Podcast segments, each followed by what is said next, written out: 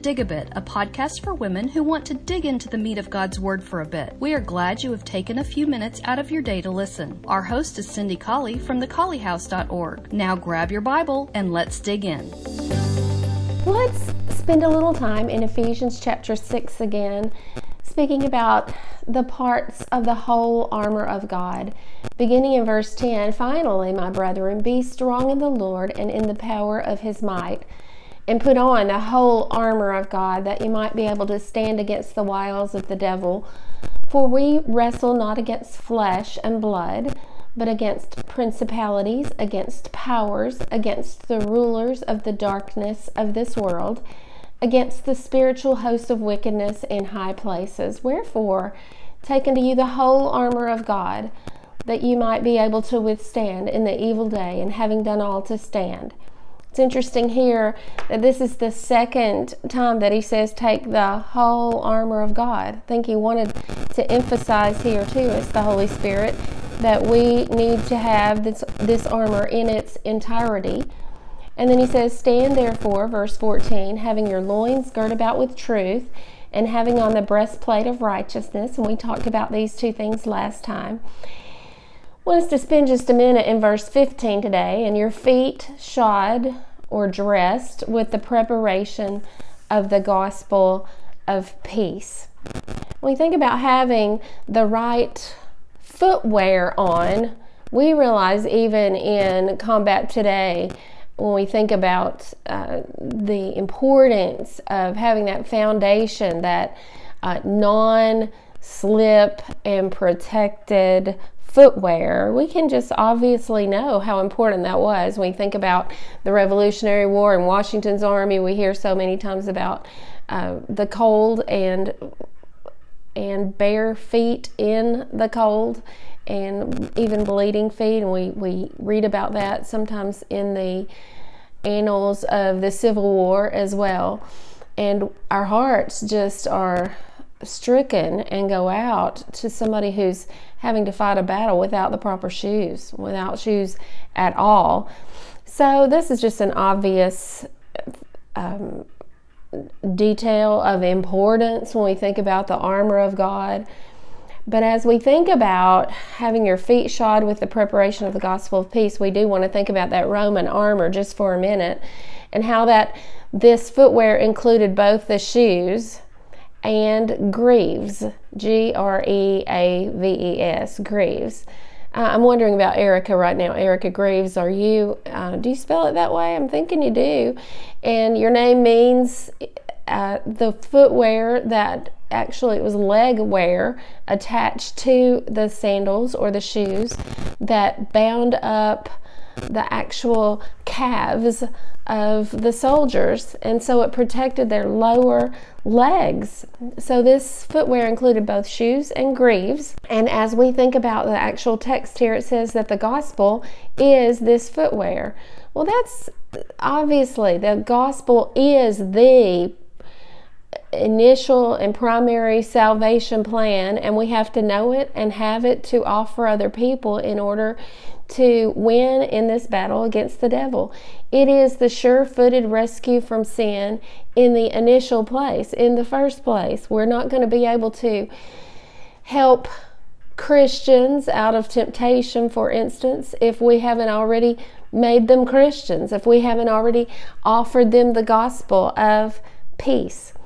So the the message here from the footwear that the soldier is supposed to have is that we are to be evangelistic. We are to spend our lives rescuing people from the clutches of Satan and sin, rescuing them eternally. Sometimes when I talk about evangelism with regard to this footwear at Christian camps or to teenage girls, I talk about just to help them have a memory handle, I talked to them about some different kinds of shoes that we want to avoid if we're really in the Lord's army. And so, quickly, I want to talk about those today. Maybe it'll give one of you an idea as you are trying to encourage other people to be evangelistic. We want to avoid high heels. Well, obviously, a soldier wouldn't do very well out there fighting um, in the battle if he had on uh, spike heels.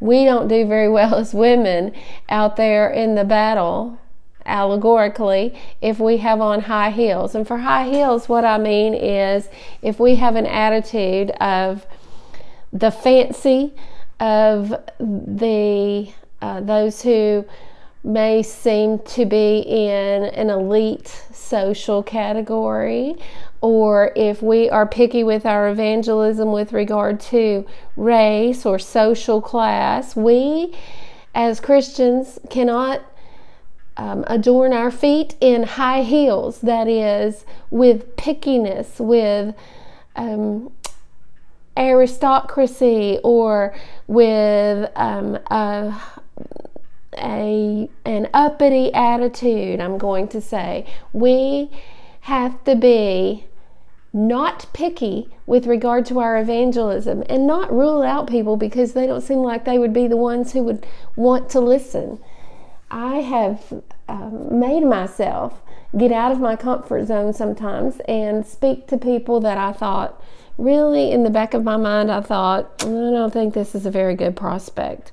I mean, look at her. She's uh, and I'm I'm to be honest with you and um, and lay my soul bare here. Sometimes I look at people and I think, oh, what are the chances that she really would listen to the gospel? Well, I've learned through the years that it is not up to Cindy Colley to decide who might be willing to listen to the gospel. I don't want to wear my high heels. I don't want to wear my um, those spike heels around people who may need to know the gospel or do need to know the gospel. I need to to get on the work boots and just go and let God decide who might be responsive. Let people decide whether or not they want to respond to the gospel, but to for me, I need to be unprejudiced, unbiased, and I don't need to be picky with regard to who has the opportunity to hear the gospel. I need to get out of those high heels. And then I know some people who wear flip flops, and that is they just flip and flop back and forth. One day they'll be evangelistic and decide they, they're going to share the gospel, and the next day they will be somewhat nonchalant about lost souls around them. We have to be people who are on fire with the gospel all the time. We need to get out of those flip flops that go back and forth. Some people wear loafers, and that is they know that people need the gospel. They know how much work it is to share the gospel, how much of an investment that it takes, but they're just not willing to take the time and effort to really make that investment oh, maybe they talk a game. Maybe they talk about how they pray for the lost. Maybe they um, mention on prayer lists in Bible class or whatever people who need to know the gospel. But you know, what it takes is work. It takes a commitment of time and money and emotion in order to reach into the lives of other people. And sometimes it is just that it's reaching into their lives and their situations and their dirtiness before we are actually able to address their souls. I think about the Good Samaritan. I think about how that over in is it Luke 10 or 12? One of you can be looking there. I'll be I'll be flipping there. The um, the man was on the roadside and he was wounded and left for dead and you remember that the priest and the Levite passed by on the other side. They weren't willing to invest what it really took in order to reach into the needs of this man. But it was the Samaritan, the man who was looked upon as a dog by the Jews, who took the time, who actually had the heart that wasn't a loafer heart, but rather an involved heart, who stopped and took expense. He poured in his own oil and wine, and then when he got to the end, he paid his own money. So he was willing to invest both time and money and emotion into this man who needed him. And as I think about that, I want to be sure that Cindy Colley is not wearing loafers in, when it's time to evangelize. And then there are those who wear sneakers. I heard an elder in the church one day say that, uh, okay, we're Luke 10 actually. Luke 10, beginning in verse 30 uh, ish, 29 ish, and going through the rest of that chapter that we have the passage about the Good Samaritan. And then I wanted to talk just for a minute as I began about sneakers. Uh, one time, an elder in the church said to Glenn and me, he said, Always teach people the gospel, and if necessary, use words. Well, that sounds kind of good that we need to teach by our examples, and of course we do. And of course, uh, people can see our sermons sometimes louder than they can hear our words. They see our actions, and those our actions need to be consistent with our words. But I just want to posit this to you: you cannot share the full gospel, the redeeming message that tells people what they must do to be saved without using words. Uh, that's why um, when Jesus met Saul on the road to Damascus, he said, Go on into the city, and someone will come and tell you words whereby you might be saved.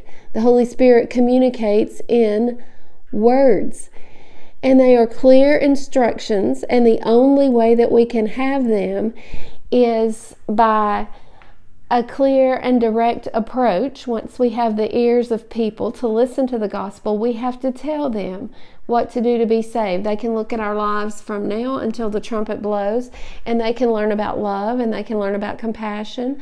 They can learn about following the golden rule. They can learn about forbearance. But people cannot learn that they need to be baptized in order to wash their sins away, according to Mark 16, 15, and 16, Acts 2.38, 1 Peter 3.21, Acts 22, 16. We cannot depend on our examples of righteous living to instruct people in the necessary components of the plan of salvation. We must use our Bibles and study the words of the Holy Spirit, and then we must present the gospel to people in words. We can't sneak in the back door and trick people into becoming Christians. So take off the sneakers and shod your feet with the preparation of the gospel of peace. I'm going to tell you, in our vernacular, I would say get your work boot, boots on, get you some steel toes, and get you some. Sometimes evangelism is very hard. And sometimes your feelings will get hurt. Sometimes your toes will get stepped on, as it were, because you'll present the gospel and you'll think that you have invested quite a bit of time and emotion into the soul of someone that you love so very much, and in the end, she will say, I'm sorry, I'll just never see it that way. I'll never forget the first time that happened to Glenn and me as a couple. We shared the gospel with our neighbors and we loved them very much. And in the end, they just said, Oh, we're not going to ever believe that. We're not going to ever believe that someone needs to be baptized for the remission of sins in order to be saved. And we knew that we had shown passage after passage that was very clear. And we loved their souls so very much. And so that reality hurt us. We can't let that hurt stop us from sharing the gospel with the next person because the next person may be the one who responds and says, How come? How come no one ever showed me that before? So we have to get our work boots on. We have to get our steel toed shoes on. And we have to decide that we are going to go out with feet shod with the preparation of the gospel of peace. And that our lifetimes here on this earth are going to be spent trying to put souls around the throne for eternity. That's what I want to be about. How about you? Thanks for listening, and I hope you have a great day. If you find yourself in Huntsville, Alabama, we'd love for you to worship with us at West Huntsville Church of Christ at Providence, 1519 Old Monrovia Road, Northwest. Sunday morning worship begins at 9 a.m., followed by Bible classes for all ages. We meet again at 5 p.m. for evening worship and at 7 on Wednesday night.